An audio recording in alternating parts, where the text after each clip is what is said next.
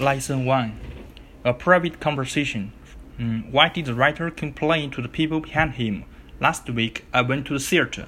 I had a very good seat. The play was very interesting, but I did not enjoy it. A young man and a young woman were sitting behind me. They were talking loudly. I got very angry. I could not hear the actors. I turned around and looked at the man and woman very angrily.